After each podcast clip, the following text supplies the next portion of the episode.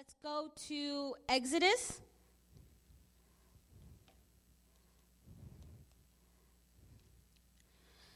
Um, and it's going to be Exodus 26, verse 31. And I'm going to be reading out of the King, the New King James Version. Can I get a yas when you're there?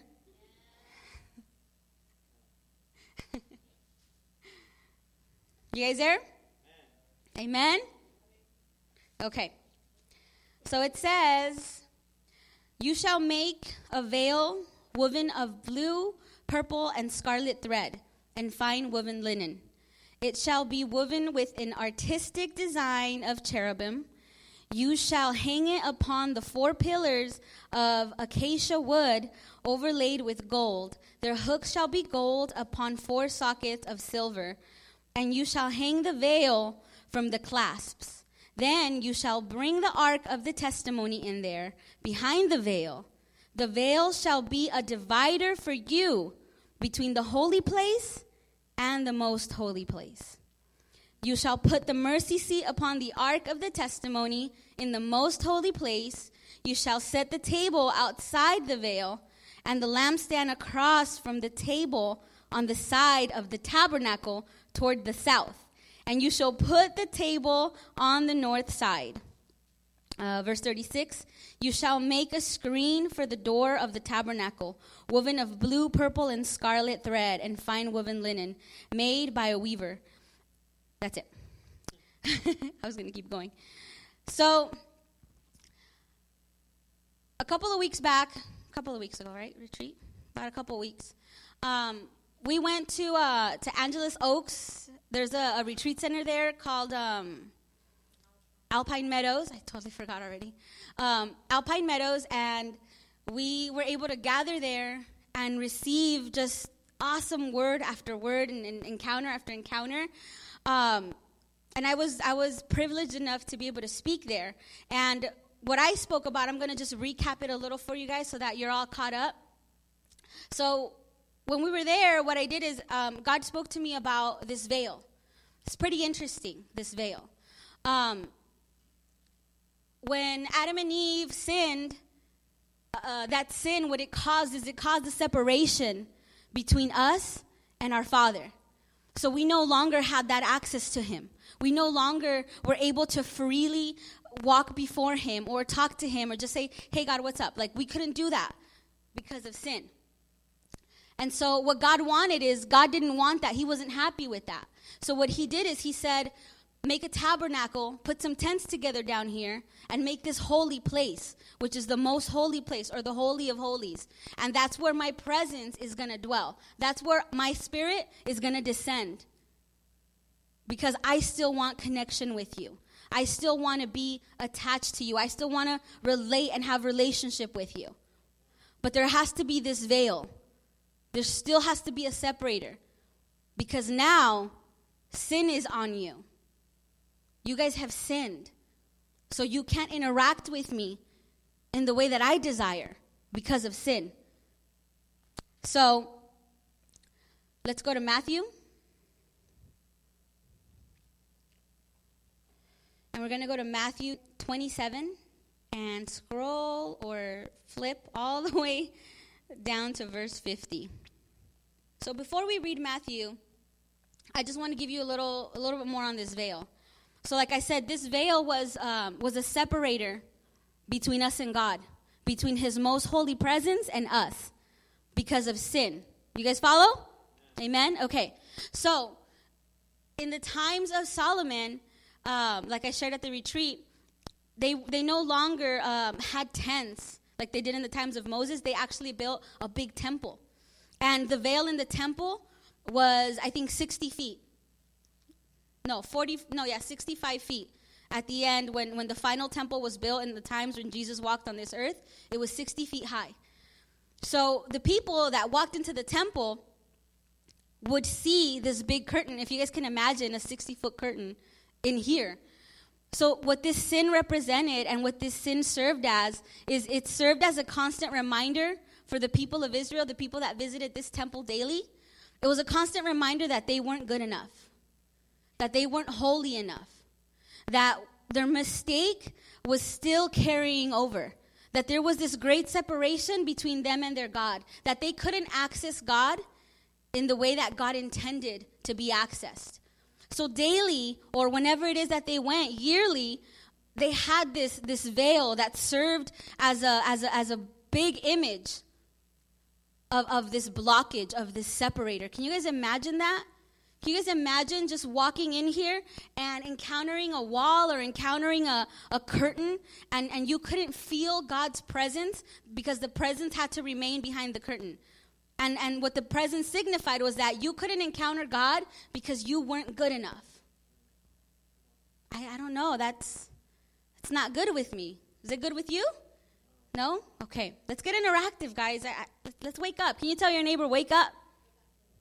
If you don't tell your neighbor, just yell it to the person across if you don't have one. so let's read now in Matthew 27, and we're going to read verse 50. You guys there? Okay. So verse 50 says, And Jesus cried out again with a loud voice and yielded up his spirit. Then behold, the veil of the temple was torn in two from top to bottom, and the earth quaked and the rocks were split. We'll stop there. Um, but let's actually read that over. Verse 50. And Jesus cried out again with a loud voice and yielded up his spirit. Then behold, the veil of the temple was torn in two from top to bottom, and the earth quaked and the rocks were split. So again, we bring up this temple, I mean, this veil. So now let me tell you what happened with this veil. You guys here? Okay. So what happened with this veil is that this veil became the represent the representation of sin because it kept people from encountering God's presence. And at the time that Jesus was on that cross, he also became a, represent, a, a representation of sin, all of our sin. So he was a sinner. So when his body broke, so did the barrier that kept us from him. Can you guys praise God for that? When Jesus' body broke at the cross, so did the barrier that kept us from God. He came to fulfill so much for us. He came to break down all walls that kept you and me from being able to feel God's presence. Jesus did that on that cross for you and I so that now you and I can come to this place or, you know, stand over our sink washing dishes or whatever and encounter His love and encounter His presence. He did that for us. Can we go to John chapter 10, verse 9? So let's read. It says, I am the door. If anyone enters by me, he will be saved and will go in and out and find pasture. So it says, I am the door. If anyone enters by me, he will be saved and will go in and out and find pasture. So let's actually go now to Psalms 23. The Lord is my shepherd. I, and I love I love this psalm. The Lord is my shepherd, I shall not want. He makes me to lie down in green pastures. He leads me beside the still waters. He restores my soul. He leads me in the path of righteousness for his name's sake. Yeah, though I walk through the valley of the shadow of death, I will fear no evil, for you are with me. Can you say, You are with me? Your rod and your staff, they comfort me. You prepare a table for me in the presence of my enemies. You anoint my head with oil. My cup runs over. Surely goodness and mercy shall follow me all the days of my life, and I will dwell in the house of the Lord forever. Amen.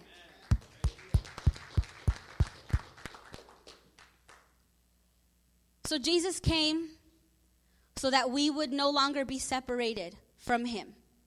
He came to give us salvation, but not only salvation for our souls, so that when we die we get to go to heaven, But he he did this. He said he is the door. He is the door so that we can walk in and be with him now.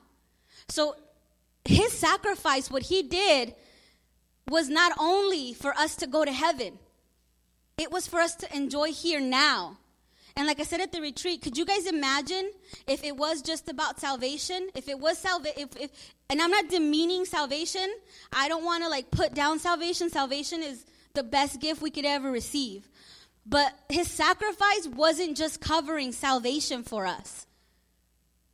If it was that, then could you guys imagine living life waiting to die to encounter the one who saved you? What kind of life would that be?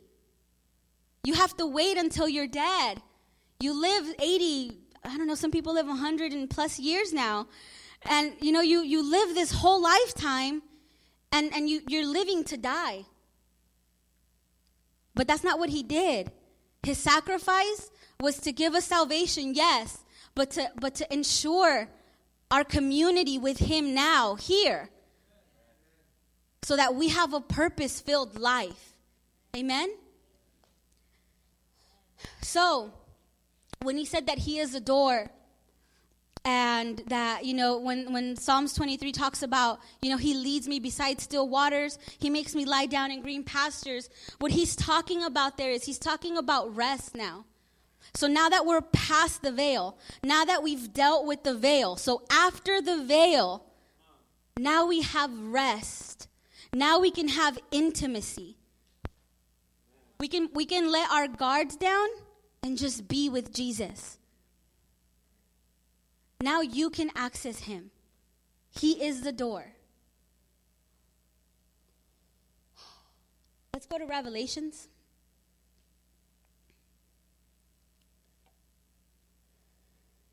And we're going to go to chapter 3, verse 20.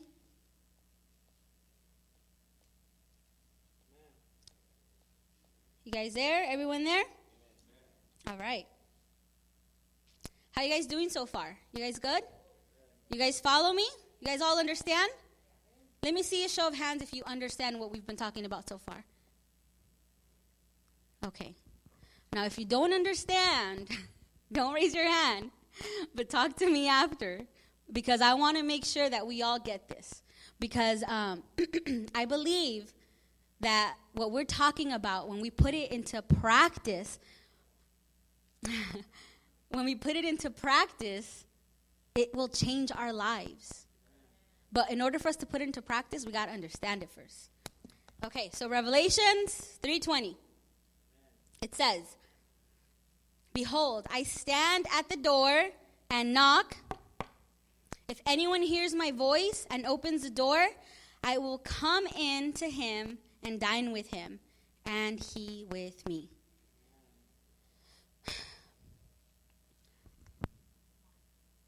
What does it mean when someone comes over for dinner? What does that mean? It means that they're going to come to your place, they're going to eat there, and most likely you'll have a conversation. It'll be kind of weird if you come over someone's place and don't say anything, or you don't get to know them. You just sit there, eat their food, and leave, right? That's, that's not cool. Who does that? That's what Jesus is, is actually asking us to do. That's what he's saying that he will do with us. We can go and have dinner, breakfast, lunch. Like, we can have breakfast with him all day. Like, we can be with him. And not only eat of his word, but get to know him, have a conversation with him, be in his presence, and be filled by him. Isn't that awesome? Don't, doesn't that make you guys excited? I was listening to a sermon um, a couple days ago by Judah Smith, and uh, he uh, he said something that that really impacted me. He said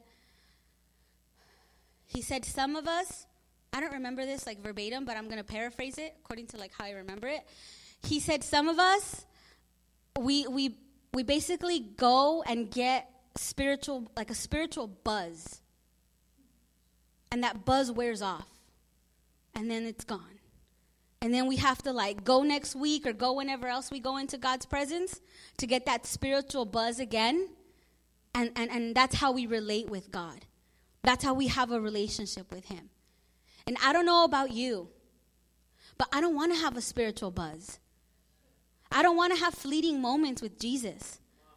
I don't want to have like material, meaningless, cliche religious stuff with Him.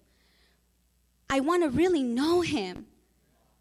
And, you know, I'm not up here talking to you about this because I have it all figured out. Last night I had like a breakthrough and a breakdown, and just everything was broken. and because I, I feel like my spirit is fighting within me to understand this. Because my spirit, my spirit wants to understand, my spirit wants to live out and, and be so close to Jesus. But my flesh, oh, I hate my flesh sometimes because we we accustom our flesh to like Hulu Plus. Thanks, Danny. and uh, and Netflix and like you know we, we we spend the whole day sometimes and we binge watch a show. And it was funny because in that message that Judah was preaching he said um, he said that he finds himself him and his wife will like watch a show and binge watch a show. And after the show is over he literally goes through like depression. Because he needs to find another show to watch. And and I'm sharing that with you because, man, I related to that so much. Like me and Mario, Mario and I will finish a show and we're like, oh, what are we going to watch next? Like, it's so hard to find something that we both like. Um, so I relate to that. But yeah, back to Jesus. I don't want to have fleeting moments with him. I, I want to be excited for him. I want to I want to live like I'm living for him. Do you guys get what I mean? Like I I want to be thirsty for Jesus. But it seems like sometimes like we're like, "Oh, I'll, I won't have like Jesus water. I'll have like I don't know, something else." But like I I want to be thirsty for Jesus. Like why aren't we living thirsty for him? Like why aren't we living feeling like we can't get enough of him? Like, man, I can't get enough of Jesus. Like, I just want to, I want more of him. I want to share him with everyone I know. I want to live like that. How about you guys? That's good. We all have desires to do life with somebody. How many of you guys are married in here? How many of you guys uh, have a brother or a sister in here?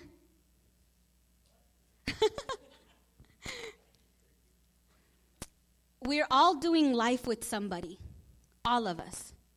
There may be times where we don't want to like see anybody and just kind of want to not really talk to anyone, but in the depths of us, we don't want to do life alone. Even even even the person that may be depressed, if there's someone that's depressed and may feel like they want to be alone, that's just the depression talking. That's, that's the emotion, that's the attack of the enemy. But deep inside this person, deep inside of all of us, God has made all of us with the desire to want to do life with someone. And I ask myself, I ask myself, Cynthia, where do you where do you think you get that from? Like, why do you want to be around people? Like, why do you want to not live life alone with like a cat or a dog? Like, why don't you want to be by yourself? And God spoke to me and He said, Well, it's because that's how I want to do life. Like, that's how I want to live. Like, that's how I want to spend eternity. I want to spend my eternity with you.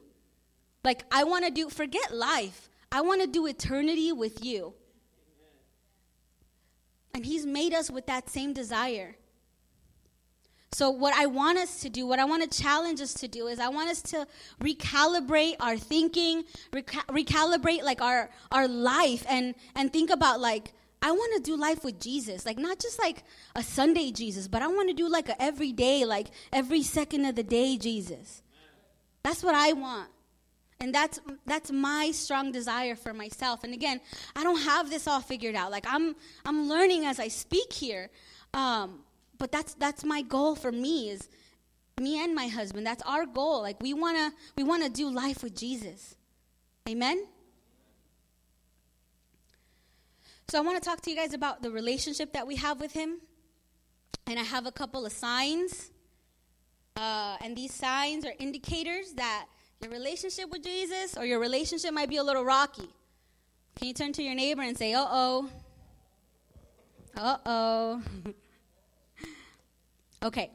So these are some signs, Kevin, uh, that your relationship might be a little rocky.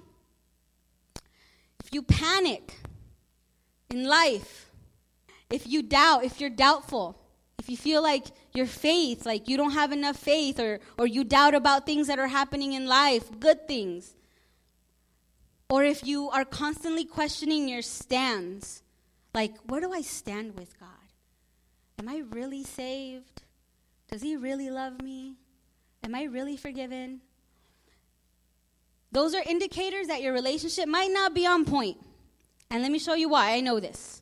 Can we go to John, please? We're going to go to the book of John, verse 13, verse 21. You guys there? okay. So it says, When Jesus had said these things, he was troubled in spirit and testified and said, Most assuredly, I say to you, one of you will betray me. Then the disciples looked at one another, perplexed about whom he spoke about. Now there was one leaning on Jesus' bosom, one of his disciples whom Jesus loved, Simon Peter. Therefore mentioned to him to ask who it was of whom he spoke. Let's read that one more time. Verse 21. And I'm reading the NLT. Now Jesus was deeply troubled, and he exclaimed, I will tell you the truth. One of you will betray me. The disciples looked at each other, wondering whom he could mean. The disciple Jesus loved was sitting next to him at the table, Simon Peter motioned to him to ask who he's talking about. So that, so that disciple leaned over to Jesus and asked the Lord, Who is it? So let me, let me just kind of explain this scenario to you. So, you know, Jesus is having this moment because, you know, Judas is about to do his thing. And he's having this moment and he's saying, they're all at the table and he says, One of you guys is gonna, like, one of you guys is gonna betray me. And they all go into panic. All the disciples go into panic. And all of them doubt and all of them start questioning their stands. All of them except one.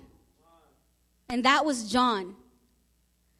While Jesus is going through this, John is like chilling on his chest but everybody else is going crazy. They're all panicking, doubting, and questioning where they stand. And Peter, we gotta love Peter. I was telling my husband about this, and my husband's like, Peter was like,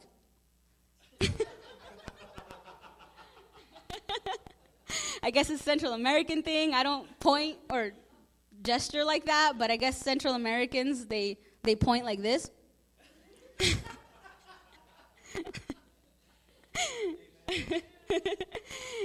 so I was talking to him, and he's like, Peter was like,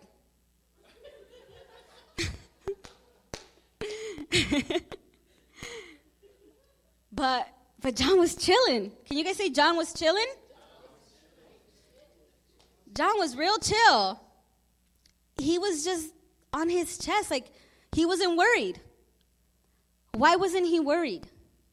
Mario, why do you think he wasn't worried?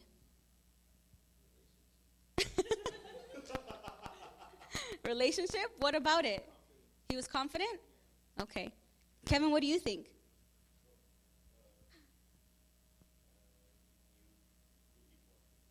All right, I like that. He knew who he belonged to. We're going to get interactive, okay? Brace yourself for this. I might call on you. No. Um, but John wasn't worried because he knew where he stood. There was no room for panic in his heart. There was no, no room for doubt in his mind. He was sure of who he was. I mean, he called himself the one that Jesus loved, for goodness sake.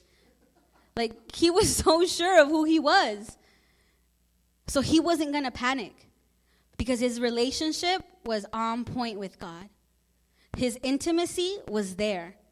And that's what God wants with us. He wants relationship with us, and He wants intimacy with us. Amen? So, sometimes th- this stuff happens to us. Um, when I first read this, this next verse or next set of verses that I'm going to read to you, I kind of had a Paul, I mean, a, a Peter moment as well. So, if you guys want to join me in Matthew. We're going to go to Matthew 7, verse 21.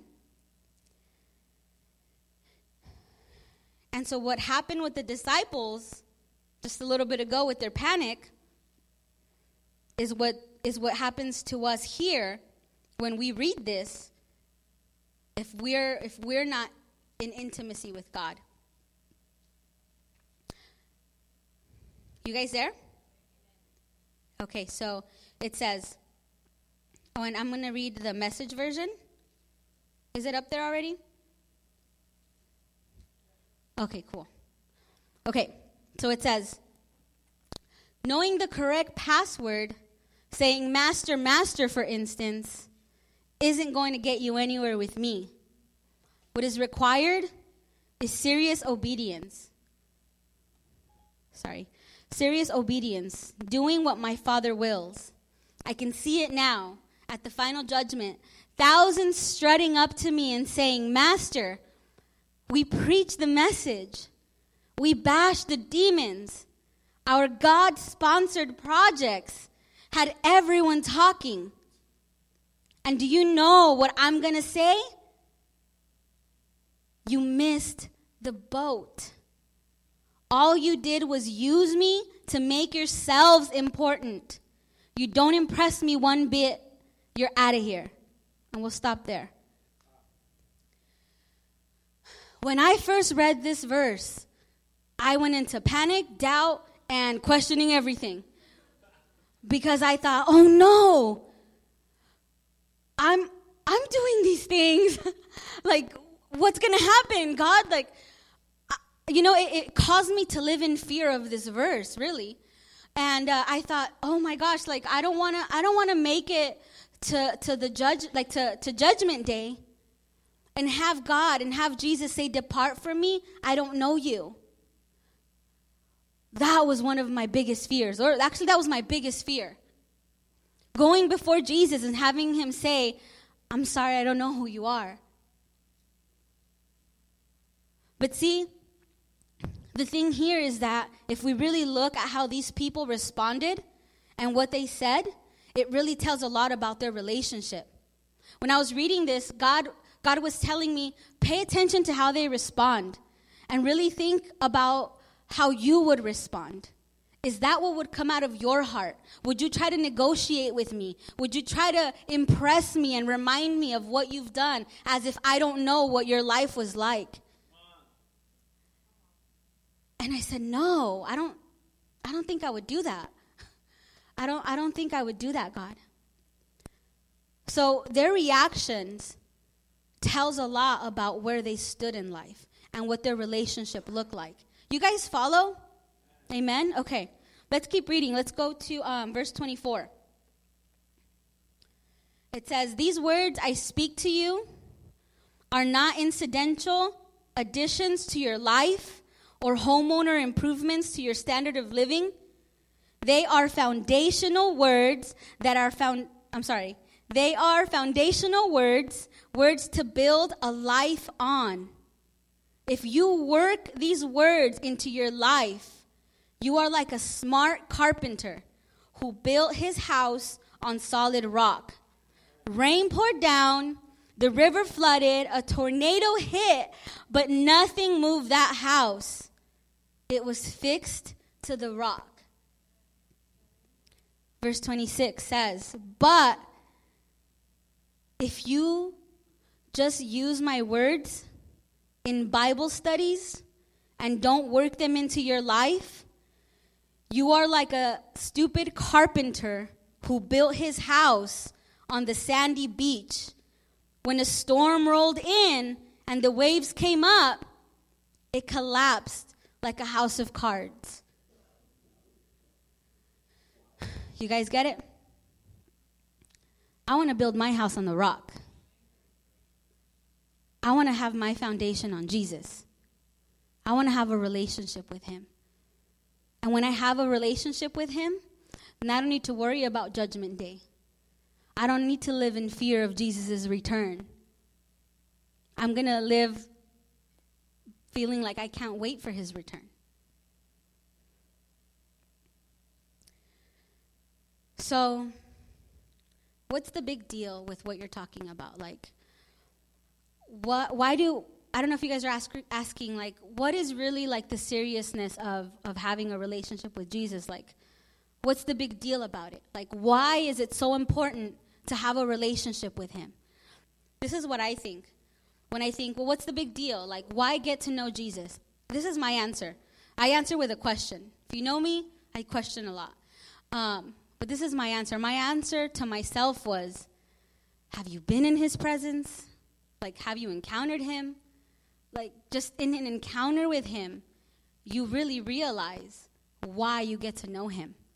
When I'm in his presence, when I'm in his spirit, I feel purposeful. I feel fulfilled. I feel accomplished. I feel successful. I feel loved. I feel like a child. I feel like a, a queen. I feel I feel like I am his righteous one. That's what I feel when I'm in his presence. I feel like he loves me. I feel like I can do eternity with him. Have you ever been in the presence and just kind of like felt like, "Oh, please don't stop. Like let's just let's just be here forever." Amen. That's how I feel. That's how we all should feel if you don't already. That's what we we should feel is is is we can do eternity with you. And that's why we want to get to know you. Because He makes us us, He makes us alive. And I don't know about you. I don't know how you were before you came to Him. I don't know how you were before you knew anything about Jesus. But I know how I was, and, and I was lost. I, I didn't feel good about myself. While I felt like I had everything I needed materially, spiritually, I felt like I didn't have anything. And, and I, I, I remember walking life feeling a void, feeling unloved, feeling just a lot of stuff that wasn't good for me, things that would constantly bring me down. When I was 13 years old, or actually, I think I was maybe 11 years old, I remember I was in my room, and I've always had a tough time with my parents. Um, my relationship with them has always been a little tough and a little difficult. So I remember I was 11 years old, and I, I remember feeling so depressed and feeling so unloved by my mom and so unloved by my dad and just feeling like I didn't fit in and just feeling like there was no purpose for me. And I remember I went to the kitchen and I, I grabbed a knife and I thought, I'm just gonna like split my veins because there's no point for me to be in this world anymore. Like, there's no point for me to live here anymore because my parents like for goodness sake the people that should love me that that gave birth to me i felt like they didn't love me. I felt like i didn't have a place in my in my family. And i thought if i don't have a place with my family then where am i to have a place and so at that moment i felt like i i didn't have a purpose like my life was pointless and i remember that feeling carried on for a long time until I met Jesus, until he came to my life. He makes us whole.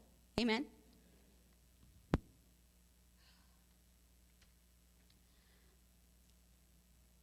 So let's let's go to Matthew, just a couple chapters over, actually quite a couple. Uh, chapter 22. And we're going to read verse 37.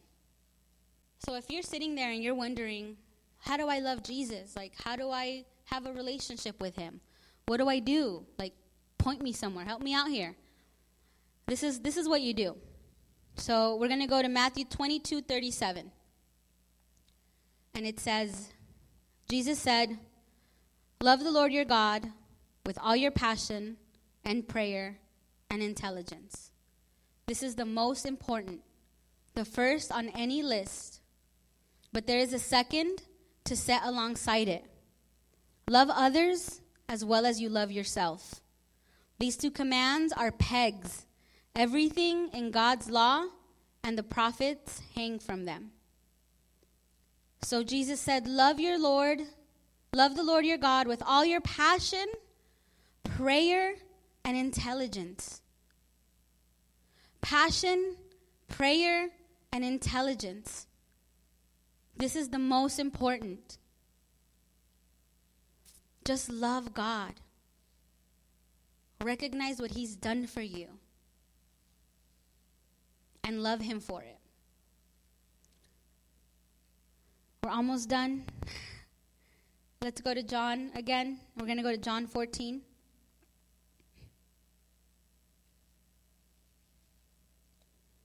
And we're going to go to verse 21.